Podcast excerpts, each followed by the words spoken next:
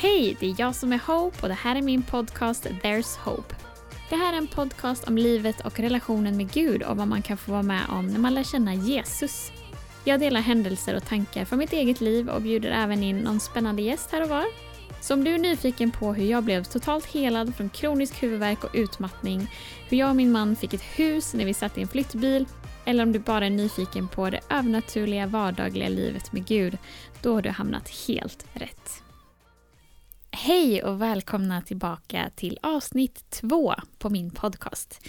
Det är jag som är Hope och eh, idag ska vi ta oss igenom ett nytt avsnitt tillsammans. Eh, jag är supertaggad på att få spela in igen och eh, känner mig redo. Jag eh, har solsken utanför fönstret och eh, vi hade vänner på middag här igår som hade med sig ett te som jag provar idag. Jag är vanligtvis eh, kaffedrickare annars.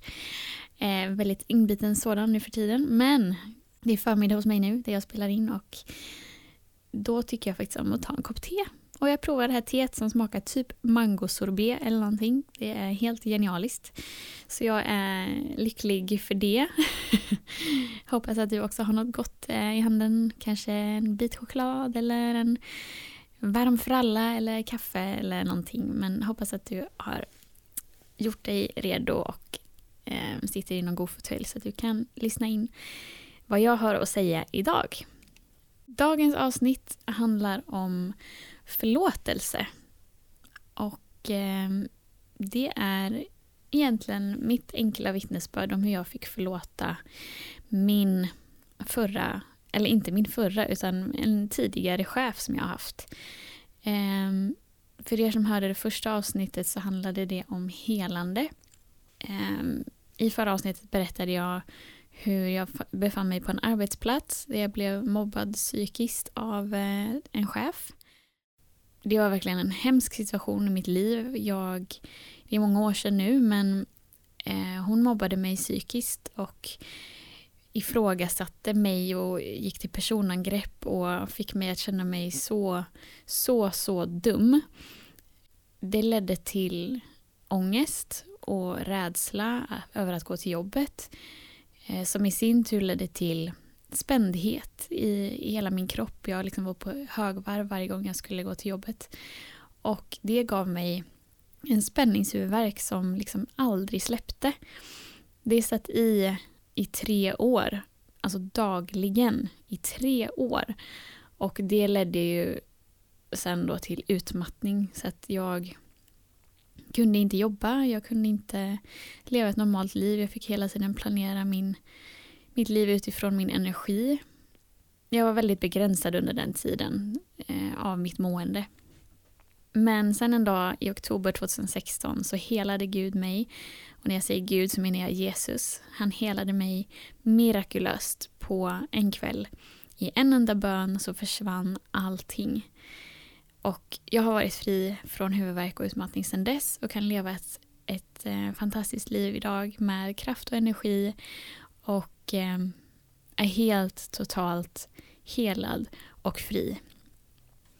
Så om ni inte har hört det första avsnittet ännu så rekommenderar jag verkligen att höra det innan du lyssnar på detta avsnittet för då kommer du också förstå vikten av Eh, situationen jag befann mig i och hur svårt det var för mig att förlåta den här personen då som hade fått mig att må så här och eh, som satte sådana konsekvenser i mitt liv.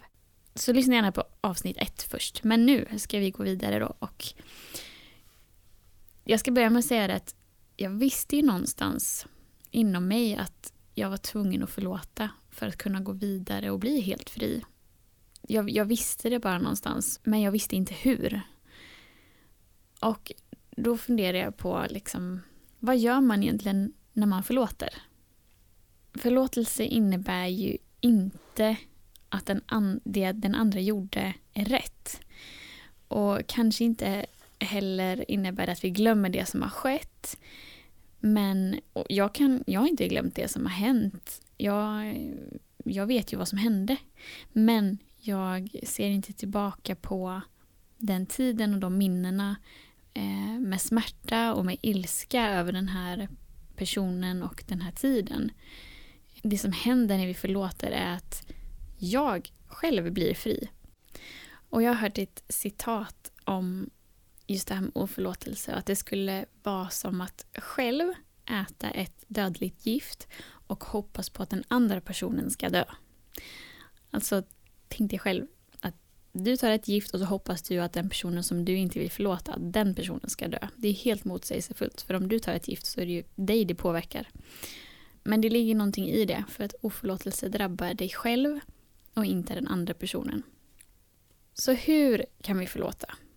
Jo, genom att Jesus först förlät oss. Och genom att han dog för oss. Och vad menar jag med att han dog för oss? Jo, det står nämligen i Bibeln att så älskade Gud världen att han utgav sin enfödde son för att var och en som tror på honom inte ska gå förlorad utan ha evigt liv. Det betyder att Jesus har dött för oss och tagit våra synder på sig. Och det står även att han gjorde det medans vi fortfarande var, vad ska man säga, oförlåtna. Alltså att vi var syndare, vi var svaga. Och Romarbrevet 5, 6-8 säger Medan vi fortfarande var svaga dog Kristus vid rätt tidpunkt för de ogudaktiga. Annars är det väl knappt någon som skulle offra sitt eget liv ens för en rättfärdig, alltså en bra person. Eh, möjligen skulle någon kunna dö för en som är alltigenom god. Men Gud bevisade hur mycket han älskade oss genom att Kristus dog för oss medan vi fortfarande var syndare. Alltså, när han dog så förlät han oss alla våra synder och alla vår, all vår skuld. Och det är därför vi, vi överhuvudtaget kan förlåta andra, för att han förlät oss först. Jesus blev torterad och piskad och hånad och uppspikad på ett kors. Men till och med hängandes på korset så vände han sig till Fadern i himlen och sa Far, förlåt dem, för de vet inte vad de gör. Alltså hängandes på korset förlåter han. Det är det han gör i den stunden. Förstår vi vikten av den sortens förlåtelse? Alltså magnituden och djupet i den förlåtelsen? Jag tror inte det. Det är helt ofattbart. Men det betyder att förlåtelse är viktigt för Jesus. Och är det viktigt för honom, alltså så viktigt att han kan förlåta hängandes på korset, så är det lika viktigt för oss. Och vilka är vi som kristna om vi inte förlåter? Jag ska läsa ett, eh, ett annat bibelställe för er som är väldigt intressant kring det här med förlåtelse. Det är lite svårt, det är lite långt, men vi ska gå igenom det. Det är Matteus evangeliet 18, 21-35. Och det handlar om en herre som har några tjänare. Eh, framförallt två av dem sticker ut i den här berättelsen och eh, det är en väldigt bra bild för förlåtelse och hur vi ska förlåta andra. Berättelsen börjar med att Petrus frågar Jesus om den här frågan. Då kom Petrus fram och frågade Jesus Herre, hur många gånger ska min broder kunna synda mot mig och få förlåtelse? Upp till sju gånger. Jesus sa till honom, jag säger dig, inte sju gånger utan sjuttio gånger sju. Därför är himmelriket som en kung som ville ha redovisning av sina tjänare. När han började granskningen förde man fram till honom en som var skyldig 10 000 talenter. Eftersom han inte kunde betala befallde hans herre att han och hans hustru och barn och allt han ägde skulle säljas för att betala skulden. Tjänaren föll ner för honom och vädjade Ha tålamod med mig så ska jag betala tillbaka allt till dig. Då förbarmade sig tjänarens herre över honom och lät honom gå och efterskänkte hans skuld. Men när tjänaren kom ut mötte han en av sina medtjänare som var skyldig honom hundra denarer. Han tog fast honom och började strypa honom och sa betala vad du är skyldig. Hans medtjänare föll då ner och bad honom ha tålamod med mig så ska jag betala dig. Men han ville inte, utan han gick och satte honom i fängelse tills han hade betalat vad han var skyldig. När deras medtjänare såg vad som hade hänt blev de mycket upprörda och gick och berättade allt sammans för sin herre. Då kallade hans herre honom till sig och sa Du usle tjänare. Hela den skulden efterskänkte jag dig därför att du bad mig. Borde inte du ha förbarmat dig över din medtjänare, liksom jag förbarmade mig över dig? Och i sin vrede överlämnade hans herre honom till torterarna tills han hade betalat allt vad han var skyldig. Så ska också min himmelske far göra med er om ni inte var och en av hjärtat förlåter er broder. Ja, det är en um, lång text och um, vi ska break it down lite grann här med att prata om den här tjänaren. Den första tjänaren blir alltså benådad och slipper en massiv skuld. Det är så att han var skyldig, om man läser det i eh, fotnoten på Bibeln så står det att han var skyldig eh, att 10 000 talenter innebär 60 miljoner denarer eller 200 ton silver.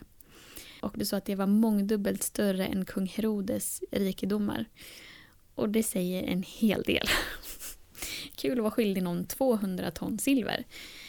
Men han i sin tur efterskänker inte skulden som hans medtjänare eller kollega är skyldig honom, som är mycket mindre. Han är skyldig honom 100 denarer. Så den första tjänaren blir benådad 60 miljoner denarer. Men han kan inte förlåta någon som är skyldig honom 100 denarer.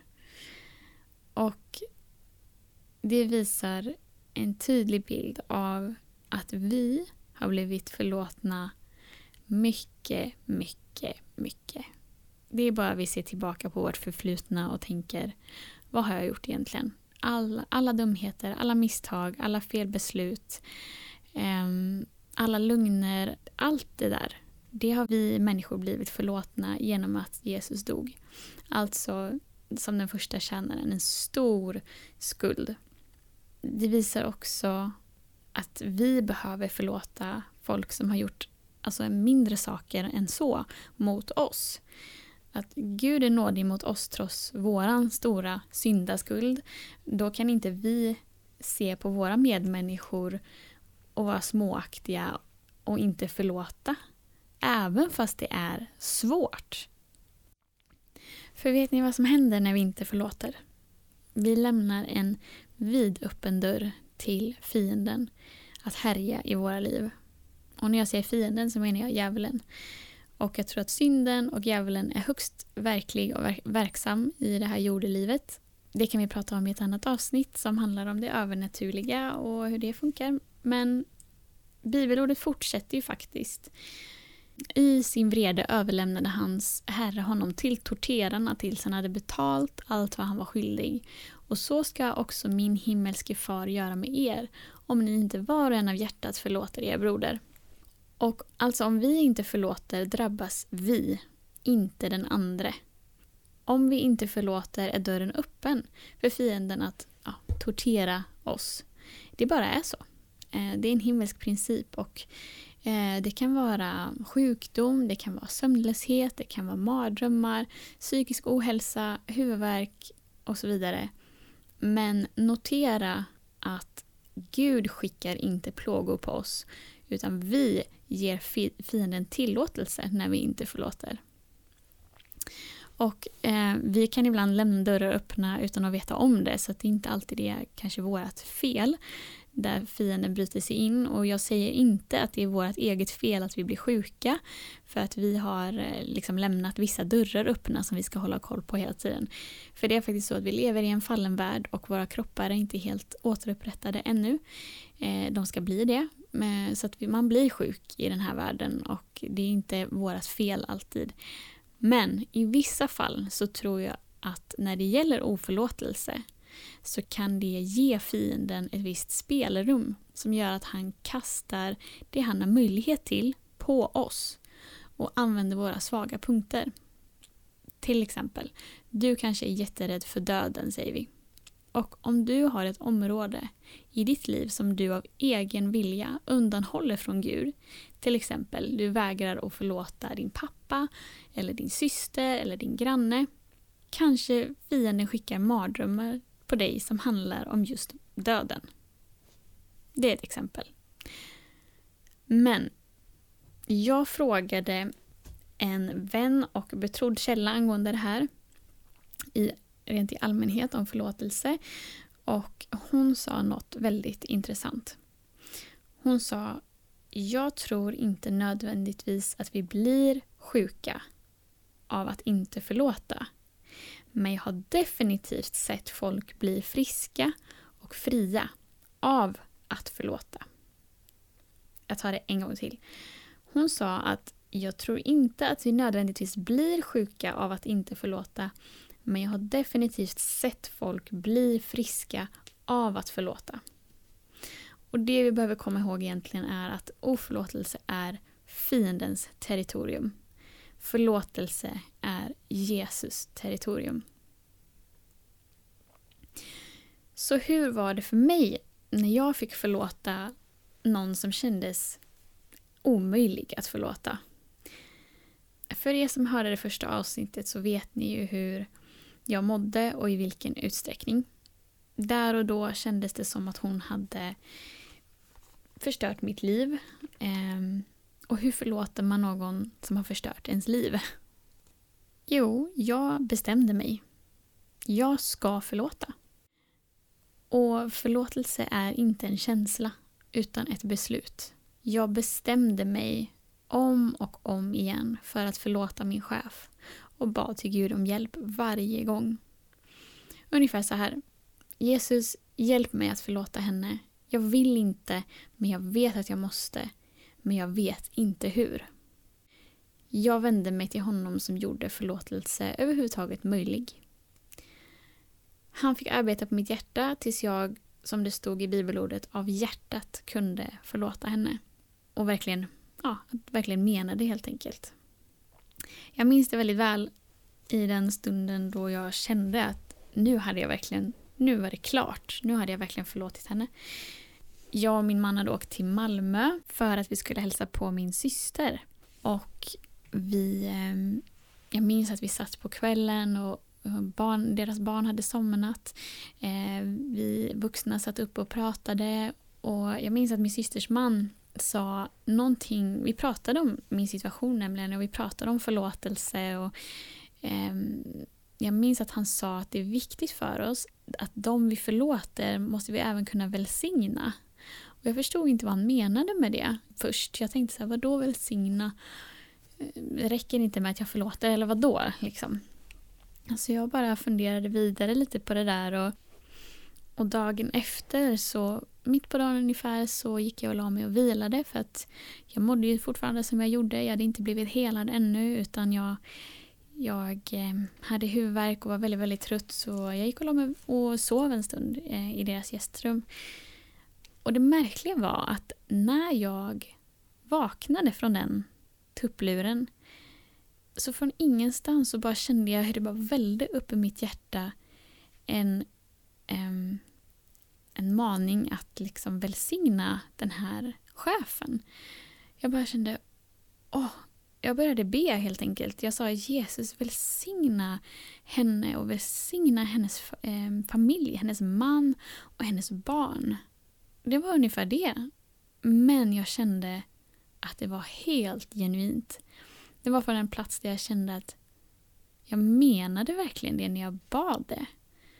Och då på något vis visste jag att nu har jag verkligen förlåtit henne.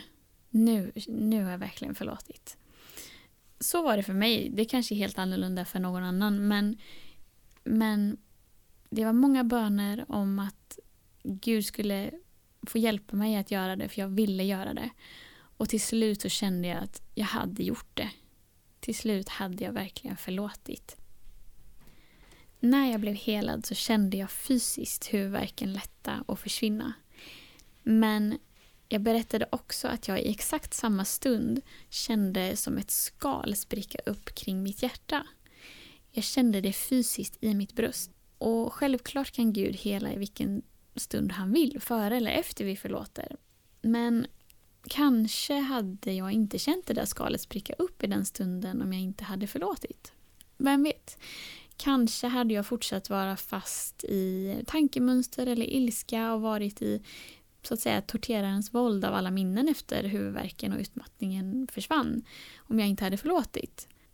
Jag kan inte veta exakt vad som hände i mitt inre och i mitt hjärta när jag blev helad eller om skalet ens berodde på att jag hade förlåtit. Men en sak är säker. Jag hade inte velat vara utan den upplevelsen.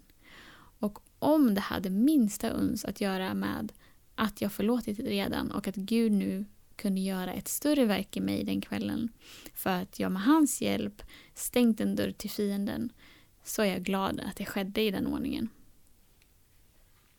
Hörni, livet är för skört, för bräckligt, för kort för att inte förlåta.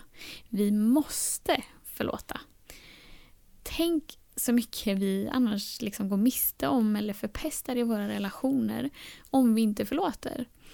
Vi kan liksom inte bagatellisera förlåtelsen för det är att bagatellisera korset.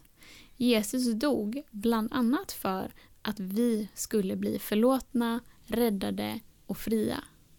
Ja, men det är inte så enkelt, tänker du. Du kanske har blivit djupt sviken. Det kanske har hänt saker som inte var ditt fel och någon bär ansvaret för hur ditt liv blev. Du kanske har blivit utsatt för våld eller en olycka och det fick konsekvenser. Du kanske har blivit utsatt för otrohet och bär vidare ett mörkt moln av misstro i varje ny relation. Nej, det är kanske inte så lätt att förlåta. Jag vet. Men du kan bli fri. Om du förlåter, för din egen skull, förlåter för att Jesus själv har gjort det möjligt och för att han förlåtit dig redan innan du kände honom så kan du stänga en dörr till torterarna här och nu. Tänk om du mitt i förlåtelsen blir fri från ilska och bitterhet och misstro. Eller fri från huvudvärk och utmattning. Eller från sömnsvårigheter, eller självömkan, eller cancer. Allt är möjligt när vi vandrar på Guds vägar. När vi lever i enlighet med hans vilja. Förlåtelse är hans vilja. Och om du lever i hans vilja kan mirakel ske. Jag var själv med om det. Nu vill jag be för dig som har oförlåtelse i ditt liv. Jesus, jag ber att du ska röra vid de människor som har hört den här podcasten idag. De som känner att det här träffar dem rakt i hjärtat och bara vet att jo, det finns människor i mitt liv som jag behöver förlåta. Men jag vet inte hur. Då vänder vi oss till dig nu tillsammans Gud och vi bara ber att du ska hjälpa dem att förlåta de här människorna. Du som gjorde förlåtelse möjlig överhuvudtaget. Du som var så god att du förlät oss all vår skuld, all vår synd, alla våra misstag och fel och brister. Till och med hängandes på korset. Så därför ber vi Gud, hjälp oss att förlåta dem som vi behöver förlåta. Och gör oss fria i Jesu namn. Amen. Stort tack för att ni har lyssnat idag. Det kommer komma fler avsnitt så håll utkik på sociala medier och ha en fortsatt bra dag. Vi hörs!